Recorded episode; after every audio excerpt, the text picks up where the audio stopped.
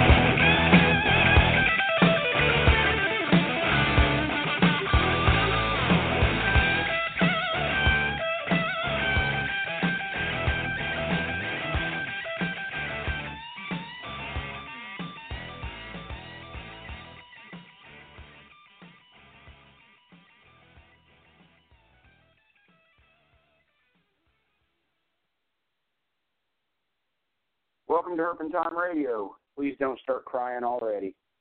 Anyway, I'm Justin Geyer, sitting in Herpentine Radio studio, Master Control.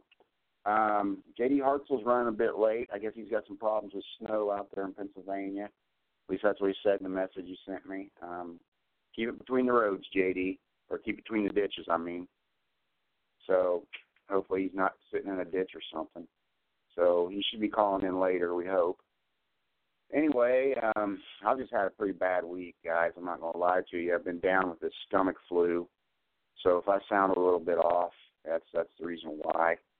Um, pretty much went like four days without eating. Last couple nights I slept like 11 hours straight.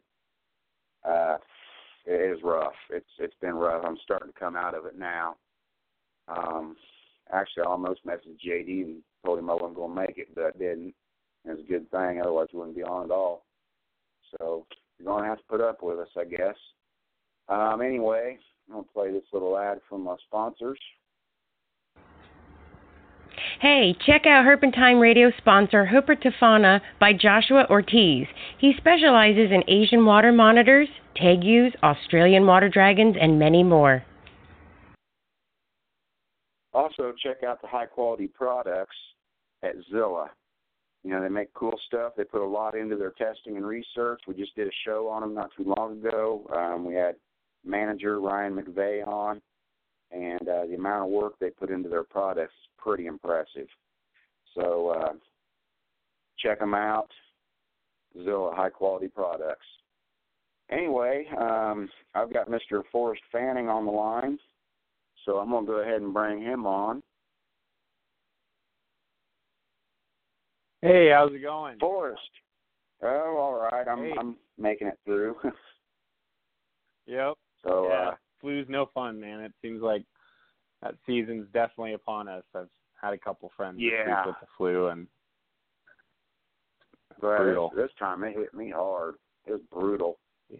Unfortunately, I Yeah, fell way behind on my chores and stuff, but I kind of I did a lot of catching up today. Um, and we'll do a lot more tomorrow, I hope. So, but yeah, I'm I'm still a little little out of it. Still feeling a little little weak. But anyway, we're not going to talk about that. We're going to Yeah. talk with uh with you here, Forrest, about um yeah, about stuff. Uh, so, Forrest, let's start out. Um, this, this this is your first time on the show, so we got to pick on you just a little bit. Um, Yep. Tell us a little bit about how you got involved in the reptile world and what you're working with. Um, you know, just like like everybody, you know, when I was young, I, I you know, got an interest pretty early on, and uh, I grew up in the Black Hills of South Dakota, so um, Okay. just you know, find finding some of our native herps out there, prairie rattlesnakes and bull snakes and painted turtles and racers, and you know, we had we had a pretty good selection of reptiles, and then we also had an awesome zoo right in our backyard, which is Reptile Gardens, um, one of the largest reptile collections in the world. So, you know, when I was a little kid, they'd bring uh, all kinds of reptiles to our school, and then you'd go to Reptile Gardens in the summer and be able to, you know, see Galapagos tortoises and sit on them, and um, a huge selection of crocs. I think at that time they had like maybe 19 or 20 species of crocodiles, and so that that really caught my interest then. And then um, as I got as I got older, started keeping stuff. You know, I started keeping um, stuff at home. You know, like I, I got a Burmese python somewhere around 16 years old, and then uh, when when I was uh, out of the house, I started getting on kingsnake.com and kind of seeing everything that was going Mhm. on, and uh, and two you know two things kind of really caught my eye, and it was uh, believe it or not, it was ball pythons and and uh, green tree pythons, and you know green green tree pythons really like struck me with just absolutely I couldn't believe how beautiful they were and just the different colors and the fact that you didn't know how they were going to be what they were going to turn out to be as as neonates you know and so you'd have to buy this baby raise it up for you know years and years just to see what it was going to look like and uh so just all that really appealed to me and then the ball python thing was more just like you know following Ralph Davis and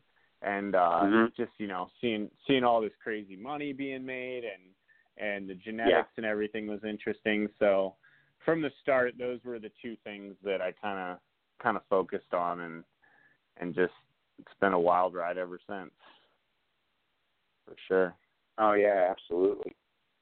Yeah. So, um, Yeah. what all you got going on with the uh, green tree pythons? You got everybody loves chondros.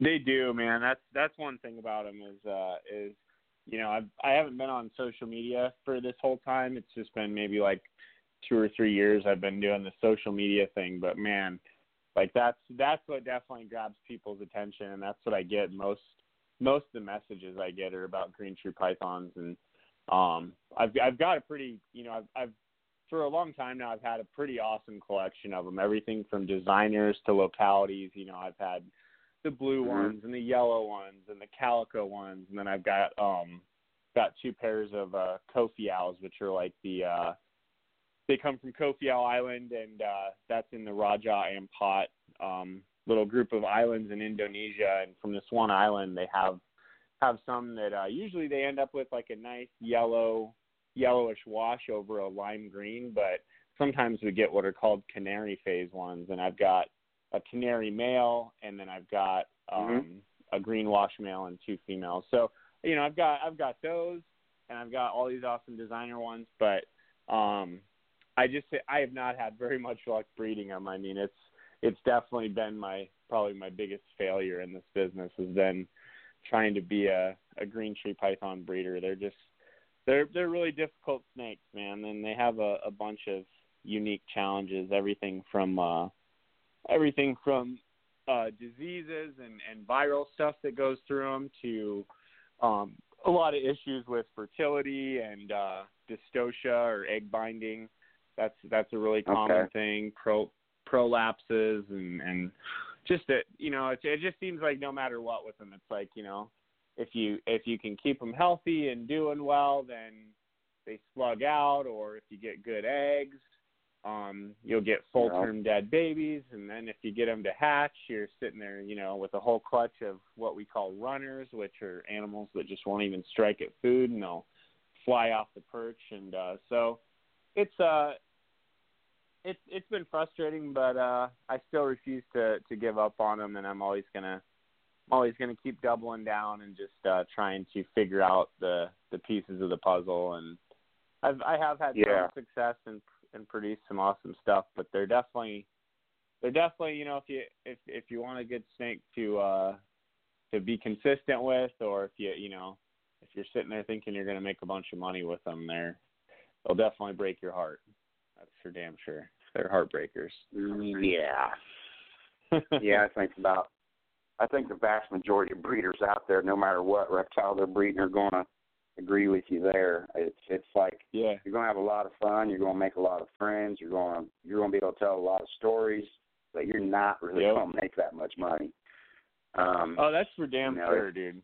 Across the board, yeah, you know, it's it's uh that's that's one thing I try to not, you know, harp about too much, but I know my ball python friends get get mad at me when I start, you know, kind of giving them grief about that part of the business. But it it is, you know, it's it's it's really hard to be profitable with reptiles. Like it's it's uh you know, nine nine out of ten people aren't going to be able to do it. So if you don't love it, if you wouldn't do it for for nothing, then then you really probably just shouldn't do it. I mean, that's the that's the reality of it.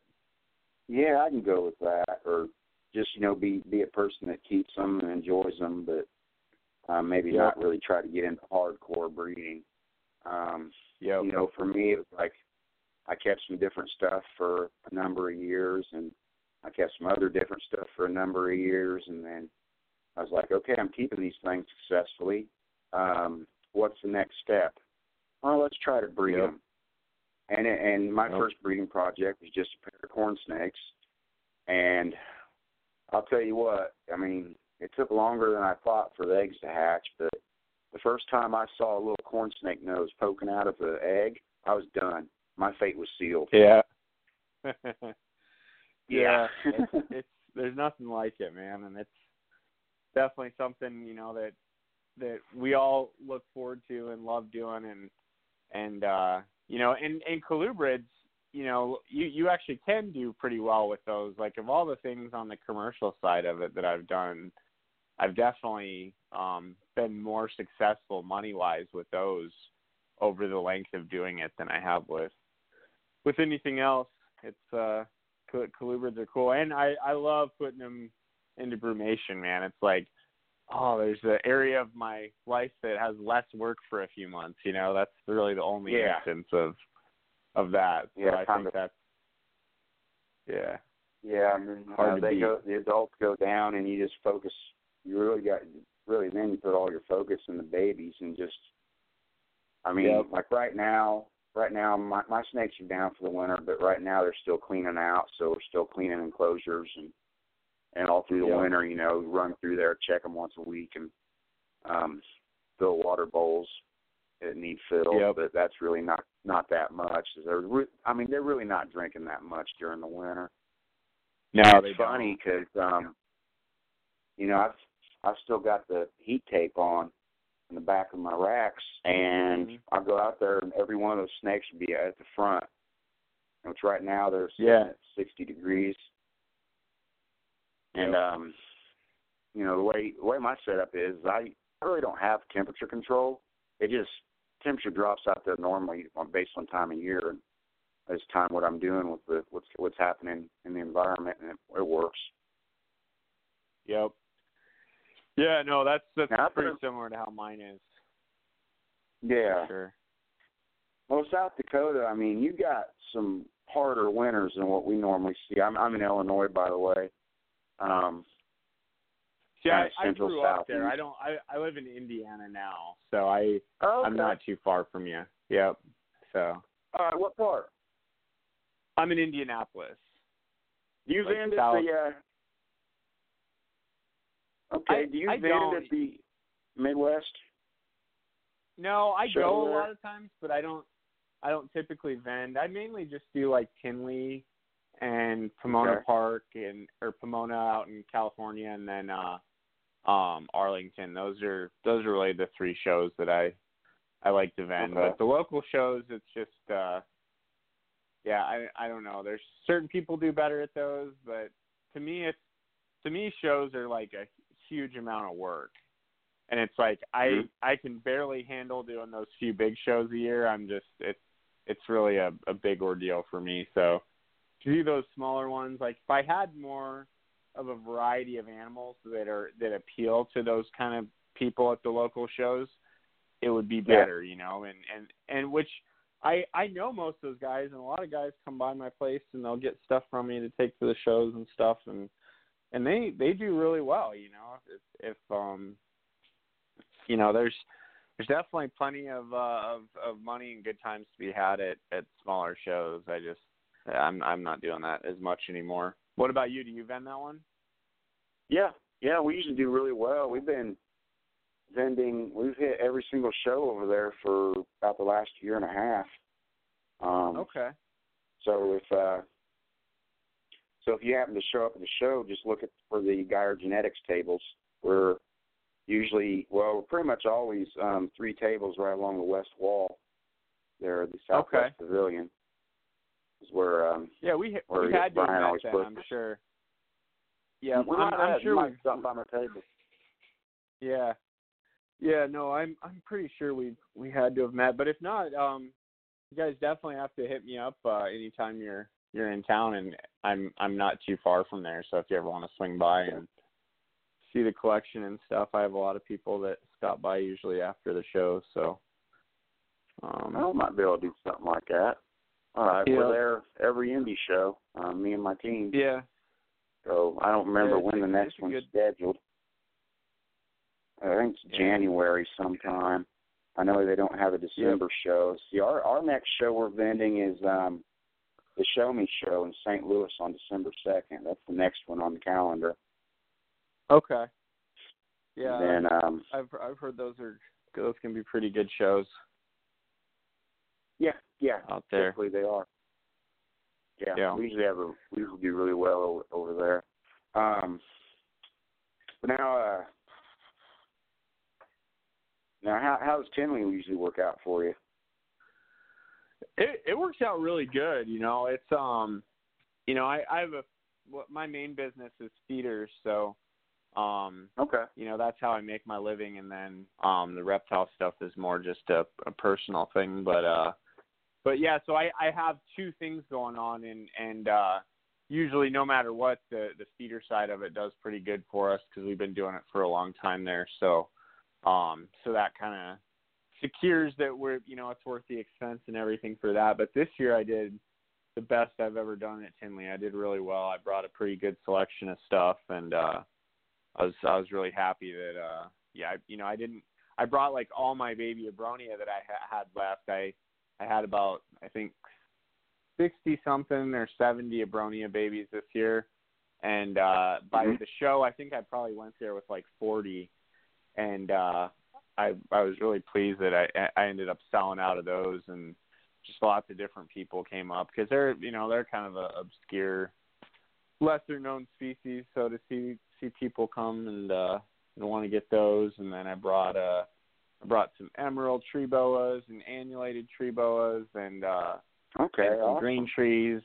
Yeah, yeah, I had a pretty good selection, so I it it worked out really good. And uh because October's always hit or miss, you know, October there's so much selection and there's so many people that like back when Yeah. all I ha- would have would be ball pythons and and corns. Sometimes it would I didn't do as well because I felt like you're just you know oversaturated and uh Tin Tinley's just so crazy. I mean, it, there's there's so many people that sometimes there's you know a bit a big part of shows is vendor to vendor you know it's like you sell Yeah. you know sometimes that's all you do you know you might only sell a few snakes retail but you can do awesome with vendor stuff because Yeah. you know they're they're breeders too but tinley's so crazy that you barely have enough time to go around and see what there is at the show so i think it can be harder to do a lot of vendor deals these days too because just because of the sheer scale of of the show so Right. it's Well, uh it it yeah. incredible See, I've kind of stayed away from Tinley just because of the table costs and costs of hotels and travel and everything. And, and here I am, mostly breeding, you know, corn snakes, and it's like, um, yeah damn, but but it's like I don't know if I can cover costs. But then um, I have oh, last couple shows that we've ended at, I had people coming up to the table and they're like, "Man, you would do awesome at Tinley."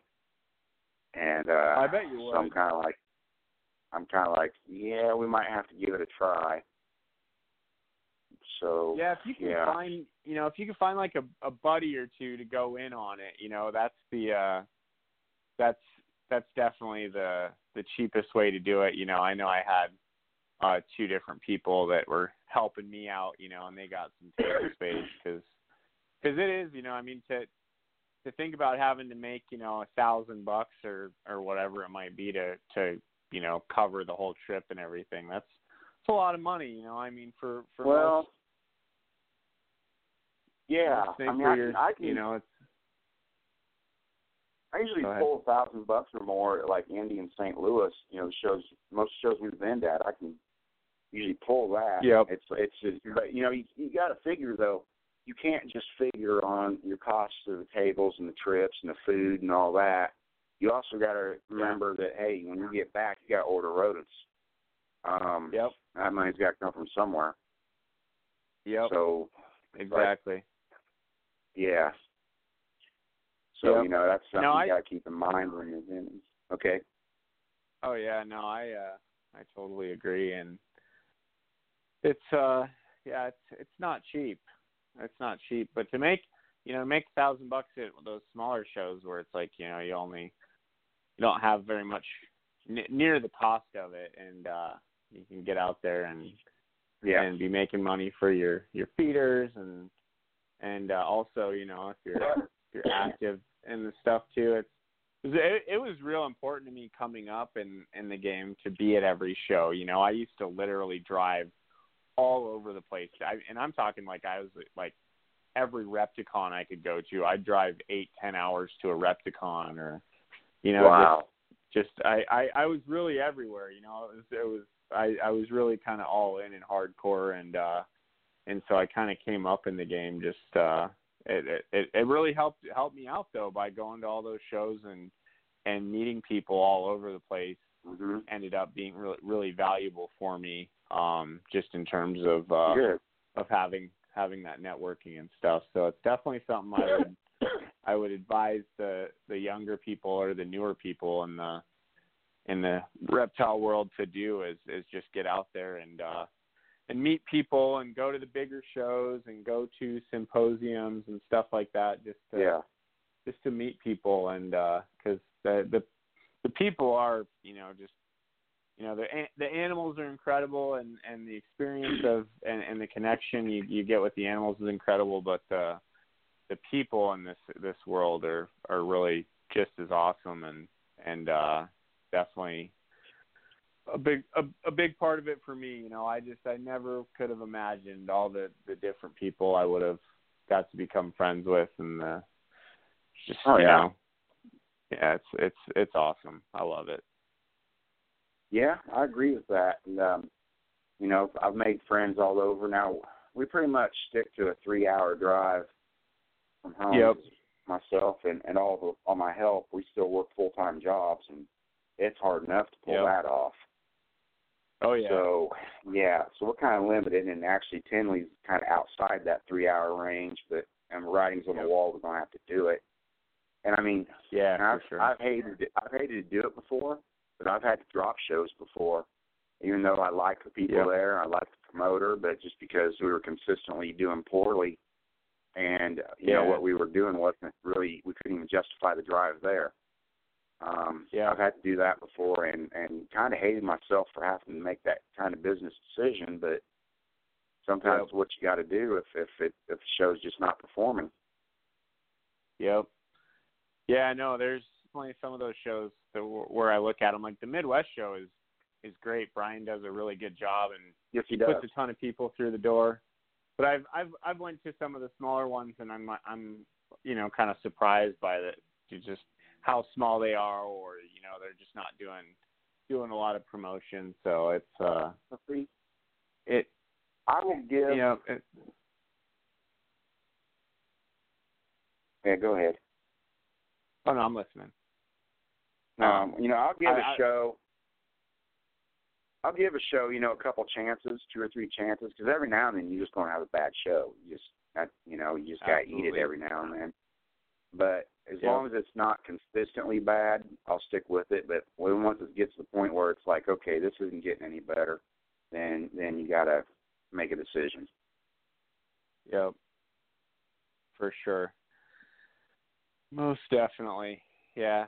It's uh, like you said, you never you never know when you you know, you do show up at a show and it's just that you don't sell nothing. And then the next time you can Mhm. do that one and it could be the best one you've ever had. So you gotta Yeah. you gotta keep an open mind and uh and, and also just have a, a positive attitude, you know, that's I've learned that about just Yep. sales in general and business and life is you you never know when that next best lead of your life is going to come up and uh somebody might might walk in the door and uh and you know just Hey, your Take dog the- wants on the air. most yeah yeah my dog does one on the air uh, but yeah it's uh yeah never never prejudge you know a lead or anything like that because sometimes somebody walks up to your table and might not think they're going to buy or might not think they have a bunch of money and then they'll buy the the most expensive thing you have so yeah, it's uh how'd that happen? Yep All right, sure, um, so We're gonna go into our mid-show break. Just play a little tune. okay and we'll be back Cool. in just a little bit, and uh, we'll pick it back up in the second half. You're listening to Herpes right. Radio. sounds good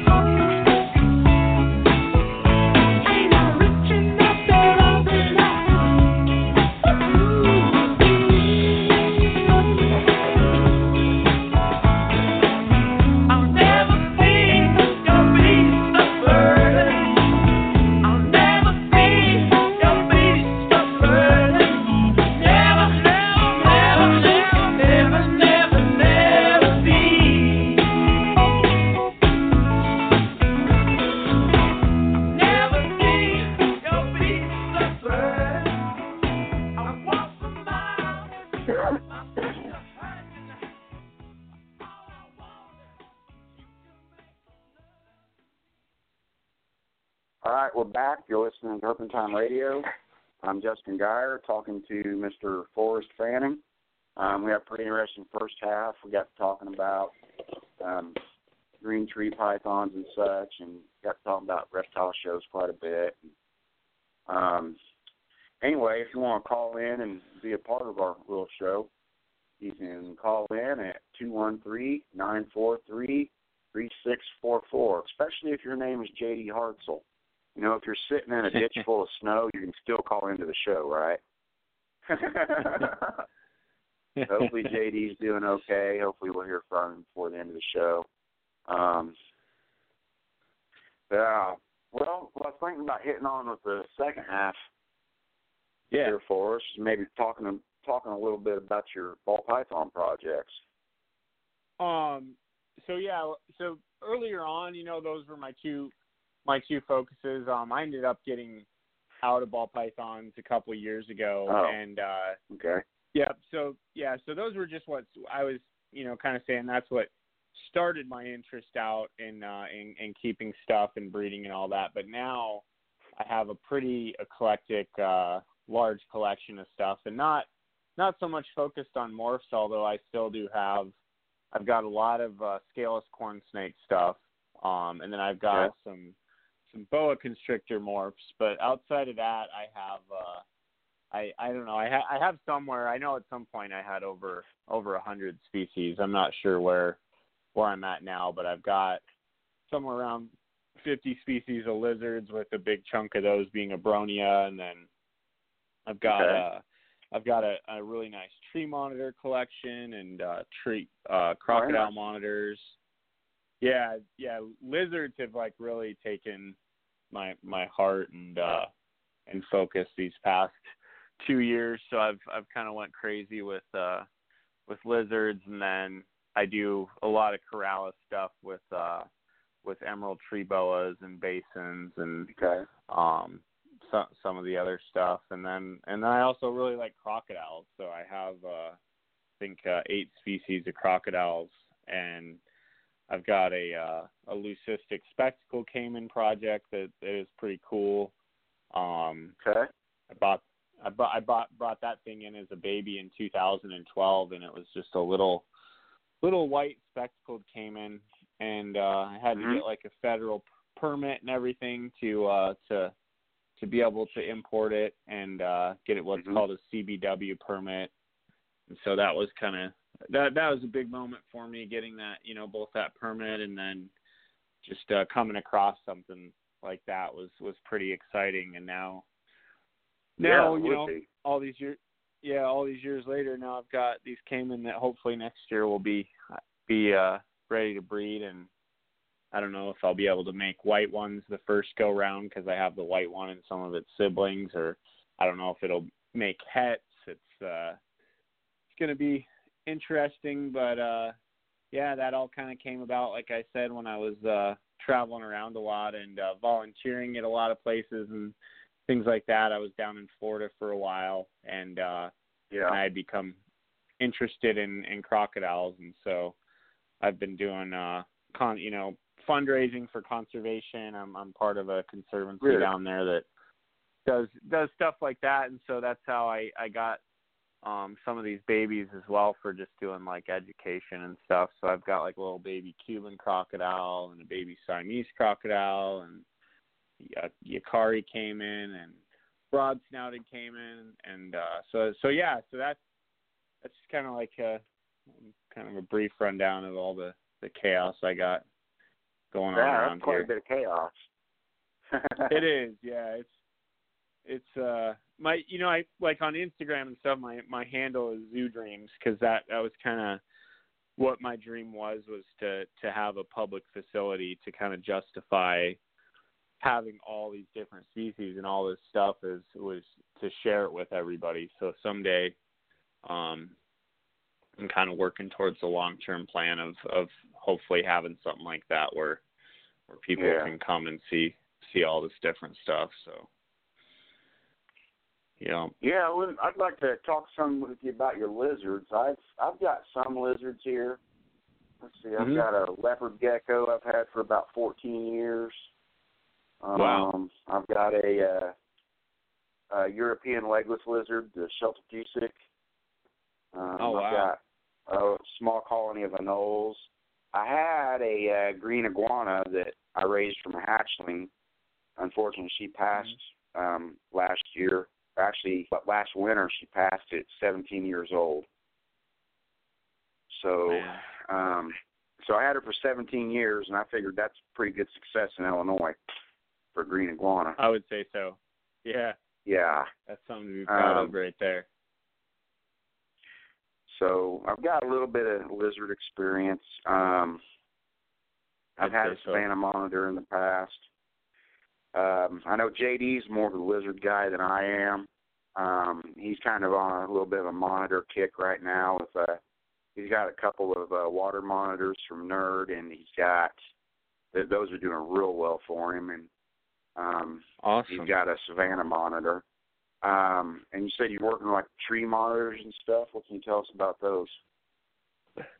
Yeah, um, I just, you know, from the first one I got, I've, I've always wanted them, and I was always, you know, pretty intimidated by them and stuff. And uh, and one of my friends, Joe Satowski, he's a, uh, he, you know, sells uh, sells a lot of Indo stuff and and um, brings a lot of that stuff in. And so I was down at his place, and he had a uh, a McCrae, a blue tree monitor, and a Prasinus, Mhm. and they're little babies and I was like, man, I just I, I I'm gonna give it a try. So so I I went for it and uh and learned you know learned a lot about them really quick. Um, you know there there was a lady on YouTube. Her her thing was called uh, Reptile Whisperer, I think is what her her handle was. And so I just kind of started watching her videos and and Okay. taking in everything that she was she was saying and uh and you know one one thing about them is like you know is that I that I made a point of once I kind of got going with them and figuring them out was like buying captive born.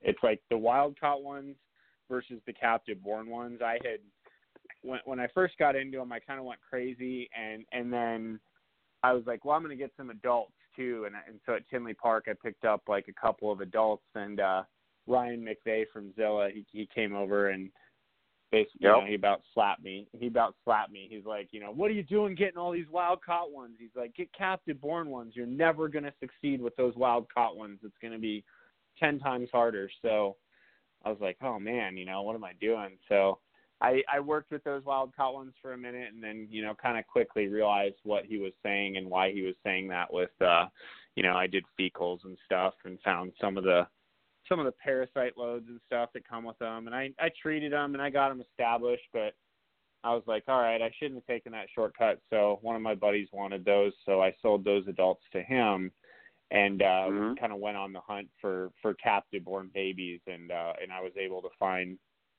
you know, captive born pairs, unrelated of uh, of the five species that are available here in the the country. There's uh, there's the Varanus macraei, which is the blue tree monitor from uh, Batanta Island. These are all Indonesian islands, and then then there's uh, Beccarii, which is the black tree monitor, and they're from Aru Island. Then there's uh, Reisingeri, the yellow. Those are from Misool Island. And then Prasinus is kind of found from varying isl- islands like uh, Maruki, Sorong. They're they're pretty widespread. And then uh, last is uh, Kordensis, which is a Biak tree monitor, and uh, and they're, they you know getting them all as little babies and, and starting captive born. They're they're really not um, too difficult. I mean, you know, I I give them a hot spot um, of around 105 to 110 at the most. Cool size Uh-huh. of cage is in the low 80s, and uh, I focus, you know, just just like with anything, but with these guys especially, I I really focus on hydration with them. So I'm just like every time I'm in my reptile room, I'm spraying them, you know, spraying their mouth with the with the spray bottle and not like blast them in the face, kind of like a slow. I I don't know how to explain it, but uh, you know, just just kind of. I guess if you ever watch like that Viper Keeper video guy, his you know what he does with his snakes, he kind of uses like this little syringe thing and drops water in their mouth. I do something kind of like that with them, and but I mean, I I mean, if I I might spray them, you know, five times or more a day until they stop drinking, which can be a good minute. So, so I think if you Hmm. keep them hydrated, and then the other thing is uh is they really don't like glass and i mean they they they they hate it it's like you could take a perfect captive born animal and throw them in a glass tank and they're they're instantly going to rub their noses and it, it's like they kind of see their reflection i believe is what Mhm. it is and it confuses them and scares them they they just don't seem to do like even if they can see other tree monitors and other cages i think that's kind of a could be a factor too but um but i get people that message me like day in day out and they're like you know how do i keep these things and then i tell them and i tell them not to keep them in glass and then they they're like well i have them in a glass tank now and and they kind of try to like then convince me what you know how they can do it in the glass tank and i just don't think that uh i i think that you're you're honestly better off in a screen cage and just misting Yeah. them down a bunch and and then you are putting them in glass. So I think that's you know having wild caught ones that are infested with parasites and incredibly stressed from this nightmare of a journey from from you know Indonesia to to us.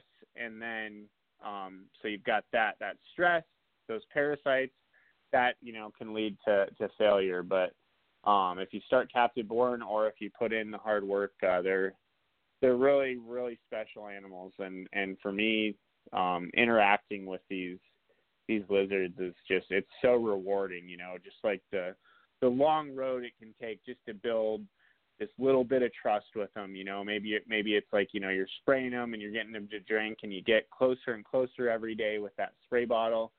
And then after a while you reach your finger out while they're drinking and you start giving them a little throat uh throat scratch you know and uh with your finger Mhm. and and they're like all right that's okay. And then you do that a couple of times and then they they jump up on your arm and it's like it's that that to me is is it's just so cool. It's so cool how intelligent monitors are. And then it's also like so rewarding to me how long that process is to build like Kevin Yeah. McCurley says little little threads you know he's like you're you know building little threads and and next thing you know you weave something together. And that's called trust. And uh that's you know he was kind of my inspiration for for understanding lizard behavior and trying to trying to do that so uh so yeah i i Yeah. i just love them the the the tree monitors have been beyond rewarding i think Yeah. it's uh, really That's awesome. really cool yeah Now, for like screen screen cage, you mean something like are, are you using something like hardware cloth?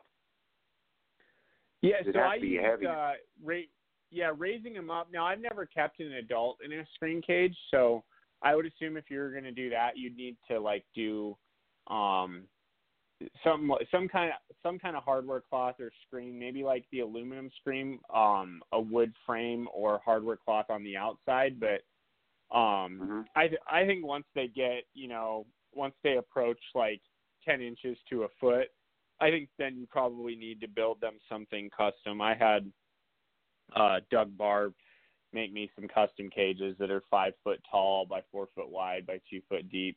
But for the raise up. I just put them in uh, Zoo Med uh, eighteen eighteen thirty six. You know, like those uh, the the same ones I keep my Abronia in. I would just put them in there with like a a log that goes up to the top and a, a basking lamp and a UVB and and uh Mhm. really they did you know have done just exceptional for me in those so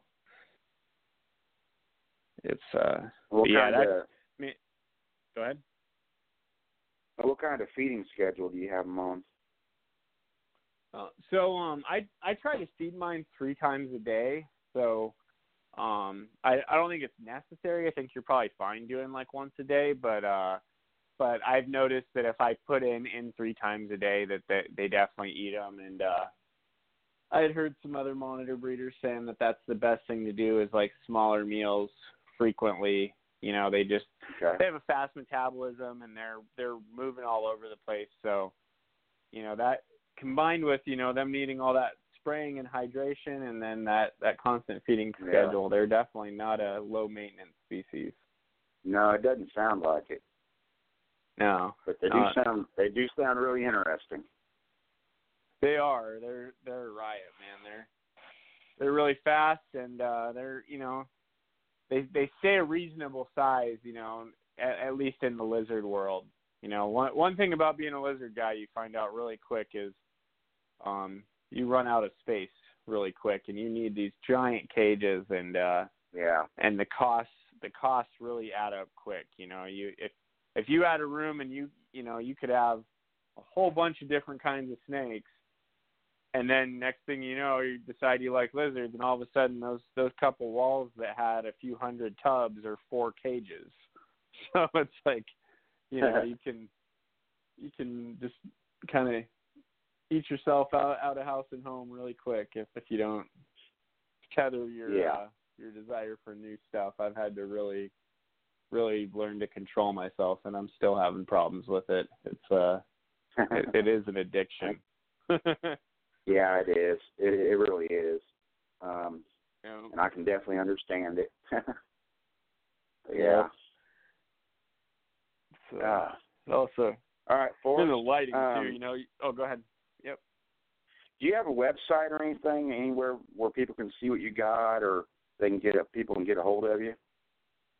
Yeah. Um. So, um, I my uh like I said, Instagram is my main thing that I do. That's uh, Zoo Dreams, and then uh my wife Desiree. She also has an Instagram. Desiree D E S I R E E A M one is hers, and then we've got Facebook. Uh, we've got RepTech on there as, as our company.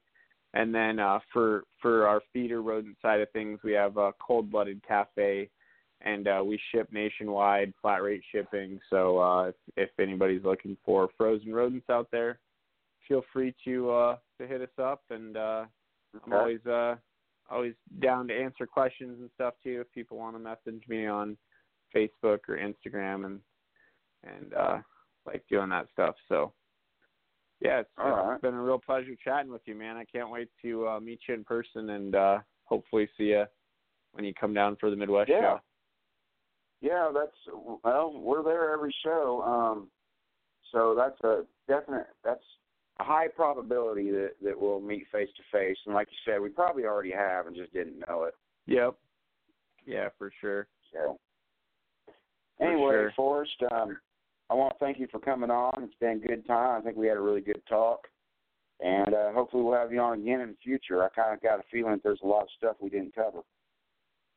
Absolutely, man. I'm always down for it. So uh really appreciate the opportunity and uh also just appreciate the effort guys like you put into uh creating content for all of us uh enthusiasts to to sit and listen to while we're cleaning our cages. So thanks a bunch, man.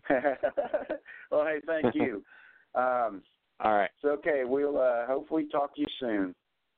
All right. Thank you. All right, that was uh, Mr. Forrest Fanning. Um, so I think that was a really good show. It was just uh, me and him talking. Um, noticed nobody liked us enough to call in, and, and I hope JD's okay. Uh, you know, so he didn't make it on.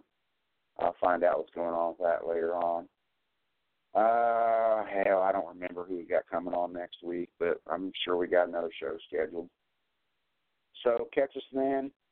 Um, you know, you're not legally entitled to yet, but go ahead and listen in, and we will talk to you soon. And thank you for listening to Herpentine Radio. We're better than nothing.